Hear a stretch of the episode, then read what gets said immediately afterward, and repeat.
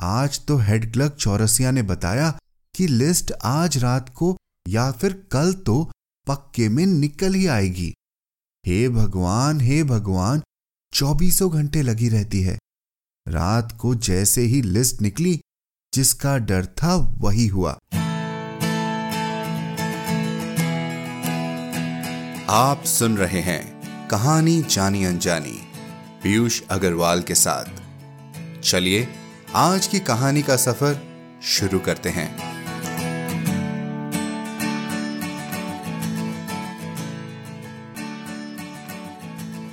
नमस्कार दोस्तों, मैं पीयूष अग्रवाल हाजिर हूँ आपके लिए कहानियों के सौगात के साथ, इस बार मसूरी के पहाड़ों से।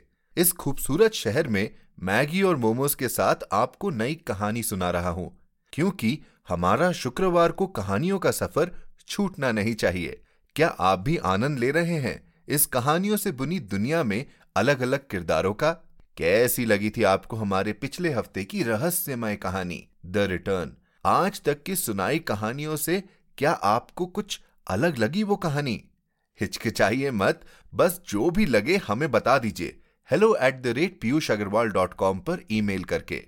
अभी हाल ही में कुमारेश्वर पंडा जी ने हमारे वेबसाइट पर कमेंट किया कि कहानी जानी अनजानी उनकी पहली पॉडकास्ट है और वो कहानियों का इतना लुत्फ उठा रहे हैं कि वेब सीरीज़ छोड़कर स्टोरी लिसनर बन गए हैं।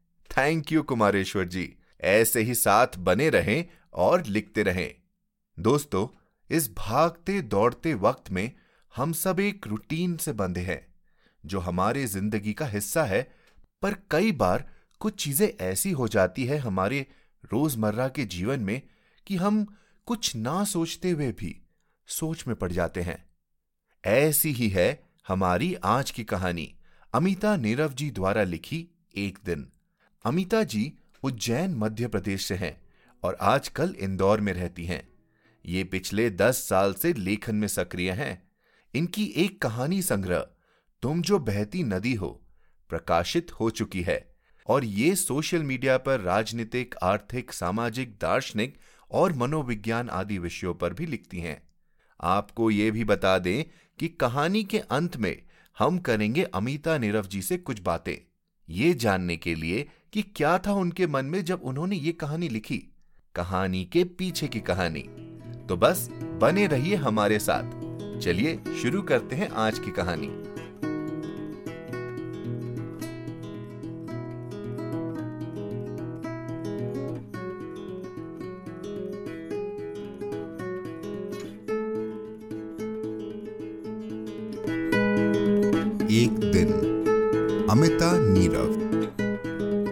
जून निकल रहा है और मेरी बेचैनी बढ़ने लगी है।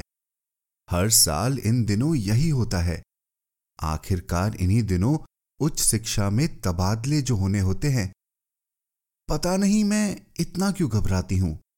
तबादलों से या कि किसी भी तरह के बदलाव मुझे असहज कर देते हैं। क्यों उम्र बढ़ने पर ऐसा ही होने लगता है सौम्य से मैं इस तरह की चर्चा नहीं कर सकती। ऐसा कहते ही वे मुझे झिड़केंगे। क्या हमेशा उम्र उम्र की बात करती हो? मुझे नहीं पता था।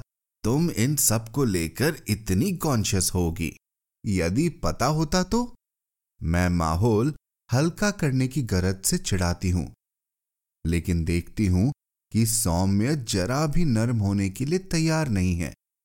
पता होता तो तुमसे शादी करने से पहले सोचता, तुम अपनी उम्र के बारे में कहती हो तो क्या मुझे नहीं लगता है? यार, पैतीस कोई उम्र होती है। फिर खुद ही थोड़ा फ्लर्ट करते हैं। तुम्हें कौन कहेगा कि तुम पैतीस की हो और तुम्हारा दस साल का बेटा है। यदि हम तुम्हारे साथ न हो तो कोई भी तुमसे शादी करने के बारे में सोच सकता है। चलो चलो, रहने दो। कुछ कहो तो थोड़ा रीजनेबल होकर तो कहो।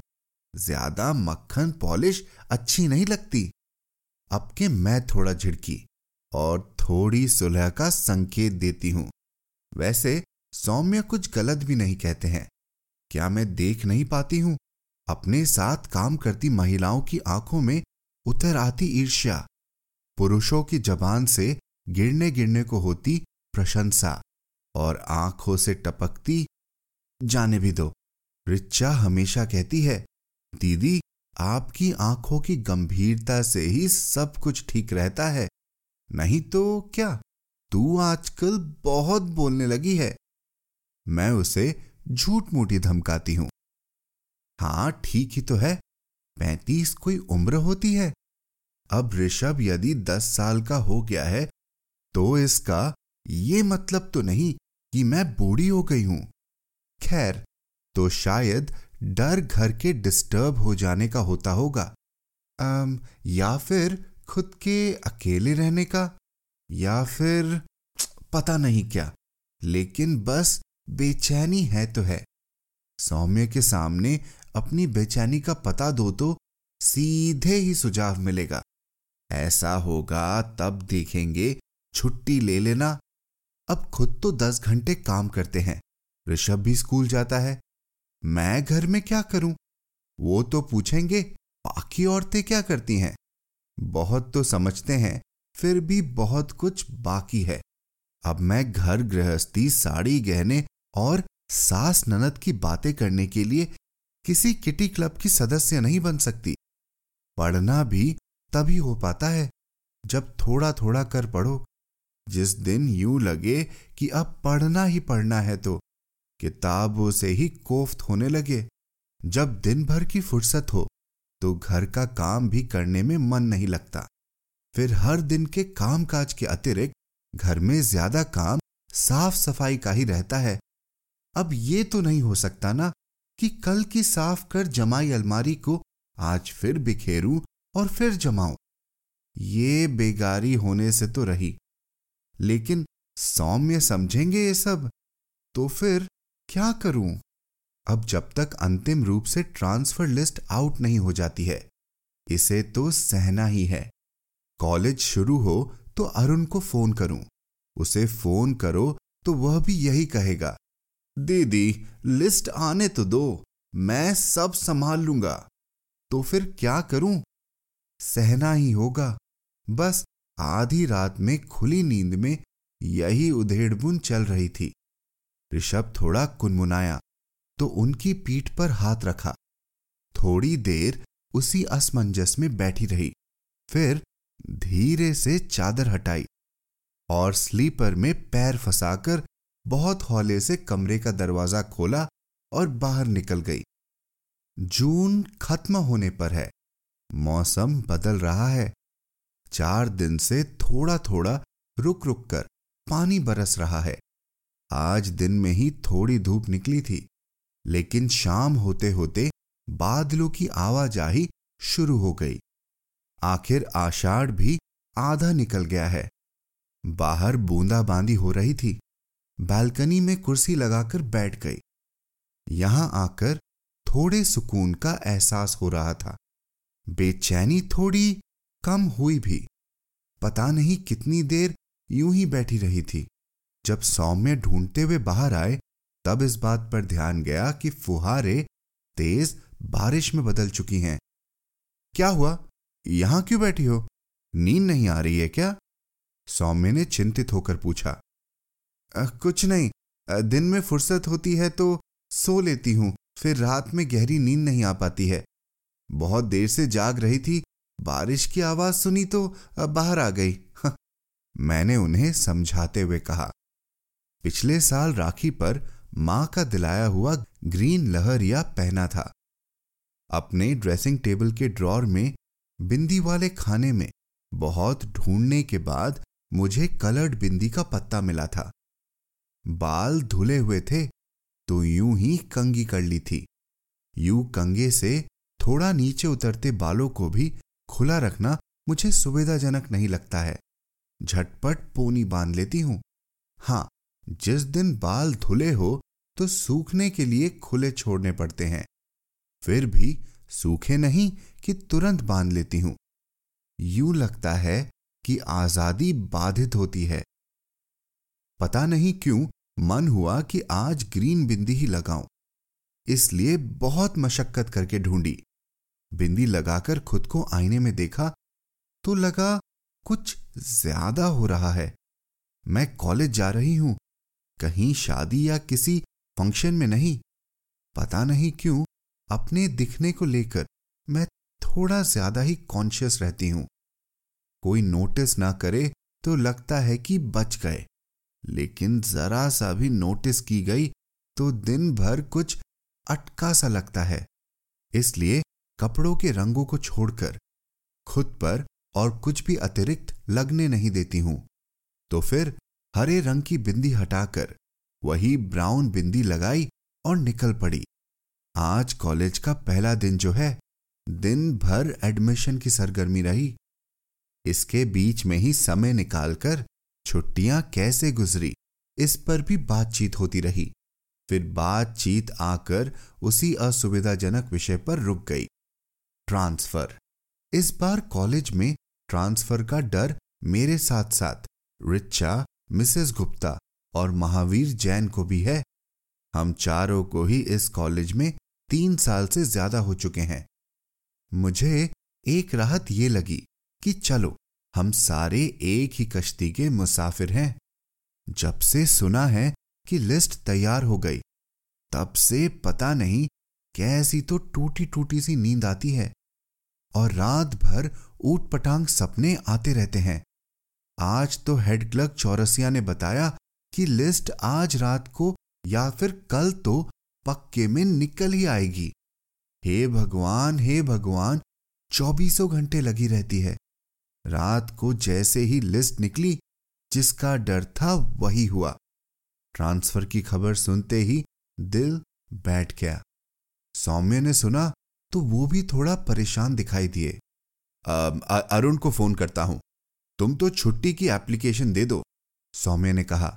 अरे, अब आज तो रुको, कल करेंगे। उसे भी जो करना होगा, वो कल ही कर पाएगा ना? अब नौकरी कर रहे हैं तो इन चीज़ों से घबराने से क्या फ़ायदा? फिर, कोई दूर तो है नहीं, अरुण ज़िम्मेदारी से कर ही देगा। ज़्यादा मुश्किल आएगी तो फिर सोचेंगे छुट्टी लेने के लिए। मैं सौम्य को समझा रही हूँ या खुद को? खुद ही समझ नहीं पा रही हूँ। सुबह अरुण को फ़ोन किया तो उसने बताया मुझे पता है दीदी, मैं कोशिश कर रहा हूँ और हो जाएगा। आप चिंता मत करो। मुझ पर विश्वास करो। लेकिन मैं क्या करूँ? ज्वाइन करूँ या ना करूँ? मैंने बहुत हताश होकर अरुण से पूछा ज्वाइन तो कर ही ले, यूँ भी दूर ही कितना है? कुल 45 मिनट का तो रास्ता है। अब क्या है कि सरकारी काम है, आप तो जानती ही हैं। उसने बात समेटी। आखिरकार नए कॉलेज को ज्वाइन कर ही लिया। रिचा का भी ट्रांसफ़र हुआ है, वो भी अप डाउन कर रही है। हम दोनों साथ ही ट्रेन पकड़ते हैं। मैं पहले उतरती हूँ, उसे आधा घंटा और लगता है। धीरे धीरे और भी अप डाउनर से मुलाकात होती चली गई। कुछ तो कॉलेज का ही स्टाफ है। खुद प्रिंसिपल भी हमारे साथ ही अप डाउन करते हैं। कुछ बैंक में काम करने वाली लड़कियाँ हैं।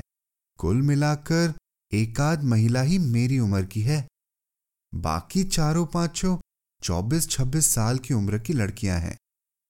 वैसे ज़्यादा असुविधा नहीं है। बस समय साधना पड़ता है। डेढ़ घंटे का समय एडजस्ट करने में शुरुआत में थोड़ी मुश्किल आई थी। धीरे धीरे सब ठीक हो गया। समय को बचाने की गरज से साड़ी को तिलांजलि दे दी। सलवार कमीज पहनने लगी। दस मिनट भी बचते हैं तो कितनी राहत हो जाती है। ये सिर्फ़ अप डाउन करने वाली शादीशुदा महिला ही समझ सकती है। महीना भर तो गया अप डाउन करते हुए। हर तीन चार दिन में मैं या सौम्य अरुण को फ़ोन लगा लेते हैं। कल रात को ही उससे बात हुई तो उसने दिलासा दिया और बताया कि, पैसा भी दे दिया है मतलब अब आप निश्चिंत हो सकते हैं। बस इसी निश्चिंता से रात बड़ी गहरी नींद आई और सुबह पंद्रह मिनट देर से नींद खुली। बहुत हड़बड़ी में नहाकर बाहर आई और रेलवे स्टेशन फ़ोन लगाया तो एक राहत की खबर मिली कि ट्रेन आधा घंटा लेट है। चलो, थोड़ा इत्मीनान है। जब स्टेशन पर पहुँची तो पता चला कि ट्रेन डेढ़ घंटा लेट हो गई है। सबको ही अपने अपने दफ्तर लेट हो जाने की चिंता थी। लेकिन हम तो निश्चिंत थे। आखिर प्रिंसिपल जो हमारे साथ है, अब जिन्हें लेट होने की चिंता हो रही है, वो भी कर क्या सकते हैं? ट्रेन तो जब आएगी, तभी आएगी ना। एक एक कर सारी महिलाएँ इकट्ठा हो गई। महिला वेटिंग रूम में तो पैर रखने की भी जगह नहीं है। जंक्शन है तो यहाँ कई मुसाफिर अपने गंतत्व के लिए गाड़ी बदलते हैं। इसलिए रात भर सफ़र कर अगली ट्रेन का इंतज़ार करती महिलाओं से। पूरा वेटिंग रूम भरा हुआ है। हर तरफ़ बेतरतीबी से पड़ा सामान। और जैसी जगह हो उसी में खुद को एडजस्ट करके ऊंचती महिलाओं को अंदर ही छोड़कर हम सभी बाहर आ गए। बेंच पर बैठकर सारे बातों में मशगूल थे। बहुत देर से किसी के गाने की आवाज़ आ रही थी। आश्चर्य है, किसी ने भी इस पर ध्यान नहीं दिया।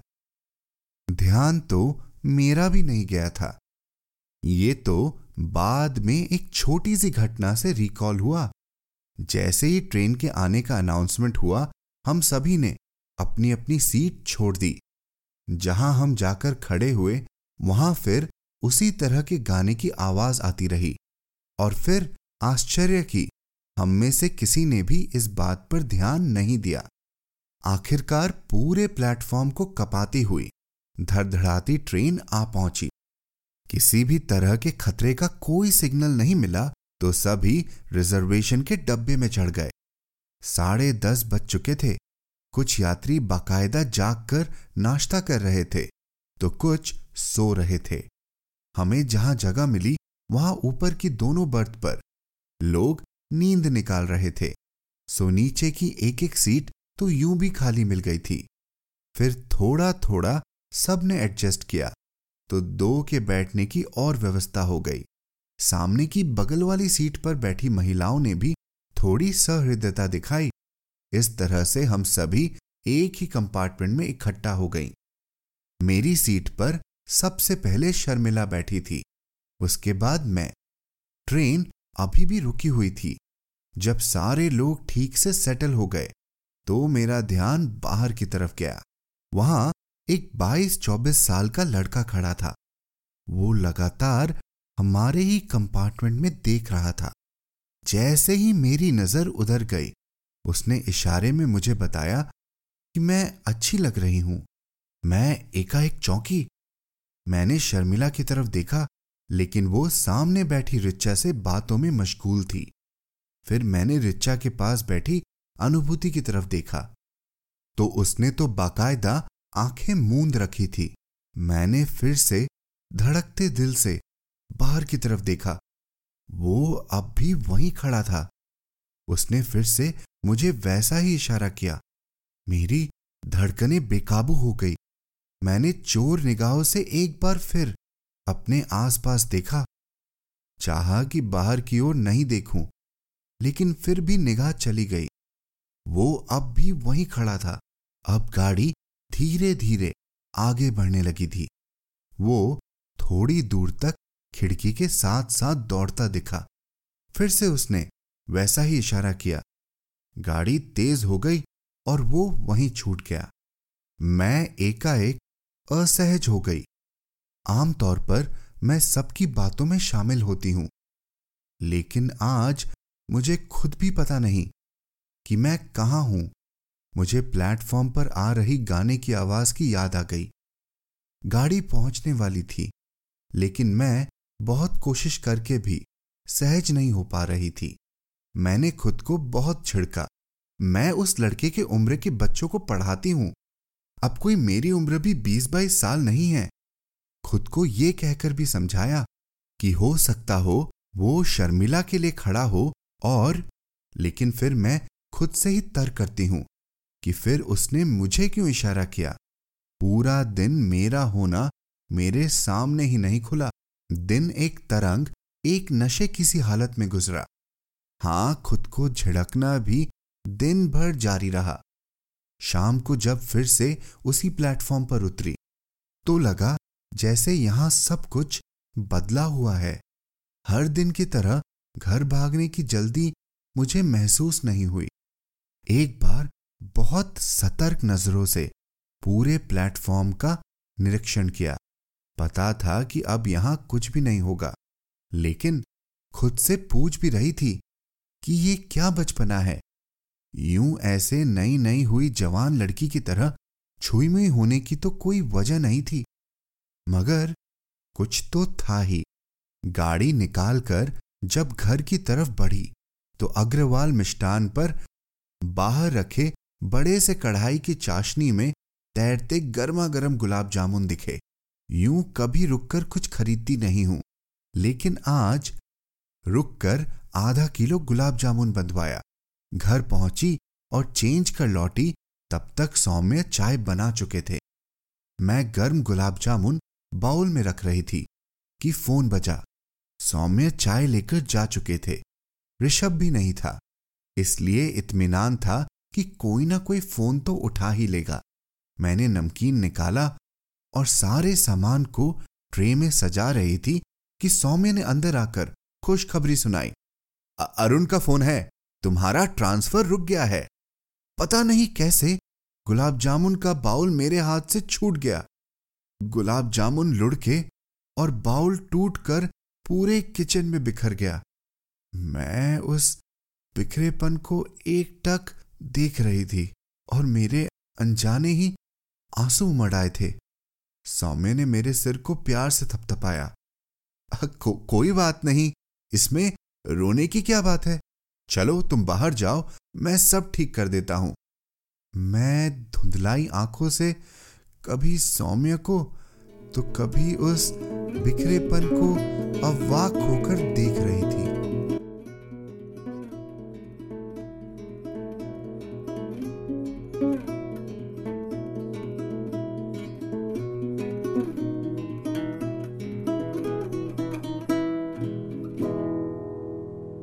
कहानी जानी अनजानी पर हमारे साथ आज जुड़ी है अमिता जी। जी हाँ वही अमिता जी जिसकी कहानी आपने अभी अभी सुनी। आशा है आपको कहानी पसंद आई।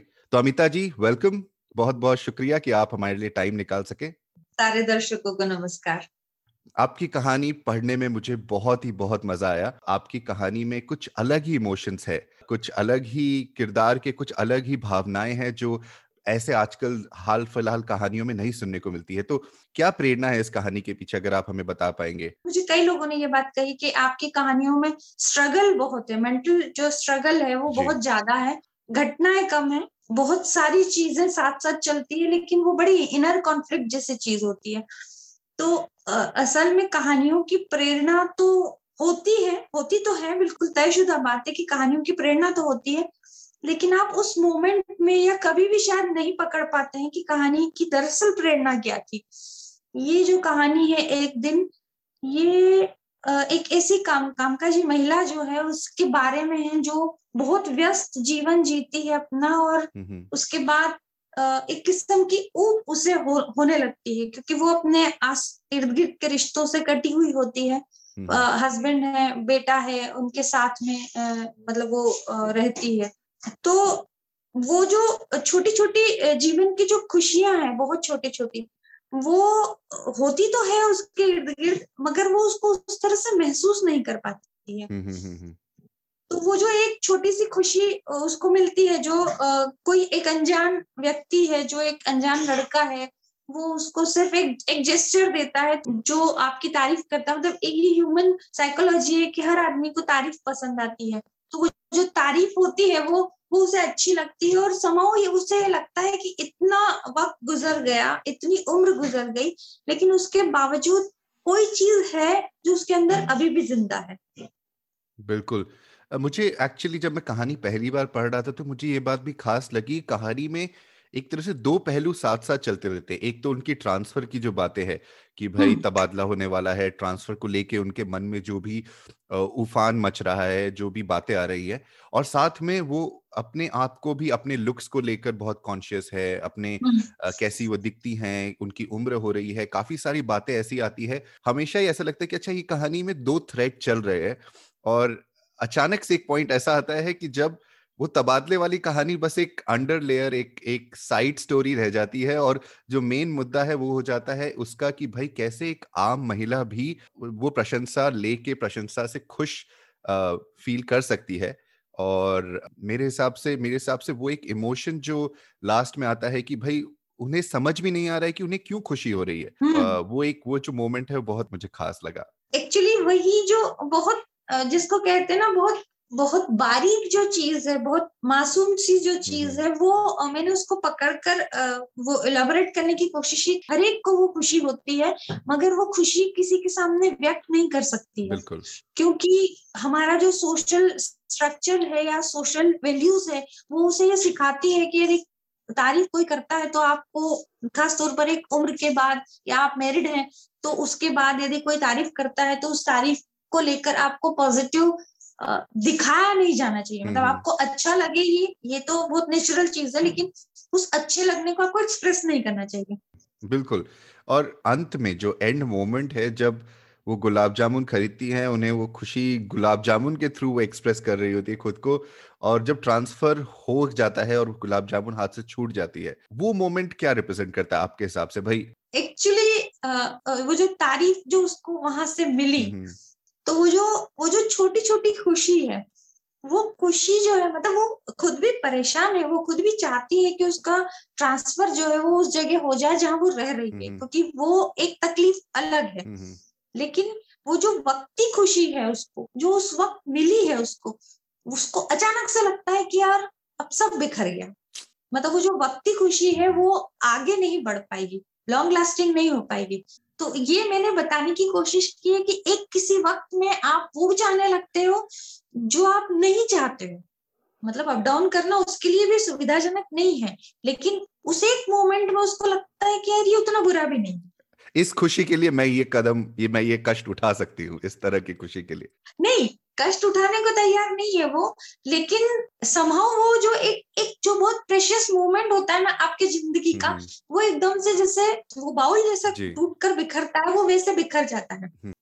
हूँ मैं पॉलिटिकल साइंस से हम्म, लेकिन लोगों का लोगों को बार बार ये लगता है कि मैं फिलोसफी से हूँ क्योंकि मेरे ऊपर थिंकर्स का प्रभाव है और मुझे थिंकर्स पढ़ना बड़ा पसंद है मैं और जगह जगह कोट भी करती हूँ तो रूसो जो है वो फ्रेंच थिंकर हैं उन्होंने एक बात कही थी उन्होंने अलग, संदर्भ में बात कही थी कि आपके पास रियल विल होती है और एक्चुअल विल होती है। बहुत खूब। वो मतलब एग्जैक्टली मैं रियल विल और एक्चुअल विल कौन सी है ये नहीं बता पा रही हूँ लेकिन वो जो उनका कहना है कि एक जो विल होती है वो बहुत तात्कालिक होती है मतलब प्रेजेंट की होती है आज की होती है।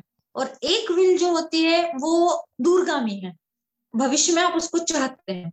मतलब जैसे नाम हो जाए आपका या आपके पास पैसा आ जाए तो इन दोनों में फ़र्क होता है हम्म। इस कहानी में भी वही बात है कि वो जो उसको तात्कालिक जो खुशी मिली है वो जो मोमेंट है खबर से जो है बिखर गया कल से फिर वो वही हो जाएगी तो हम्म, ये हम्म। जो दोनों चीज़ें हैं जो साथ साथ चलती है। बहुत ही खूब बहुत ही अच्छी तरीके से आपने बताया और इसीलिए आपको हम इंटरव्यू के लिए लाना चाहते थे। बताइए ये पर्सपेक्टिव तो हमें पता ही नहीं चलता कहानी पढ़कर। अब पहले तो आपने ये कहानी कब लिखी? कितनी पुरानी है? और आप कब से कहानियाँ लिख रहे हैं? कहानियों के साथ आपकी शुरुआत कैसे हुई?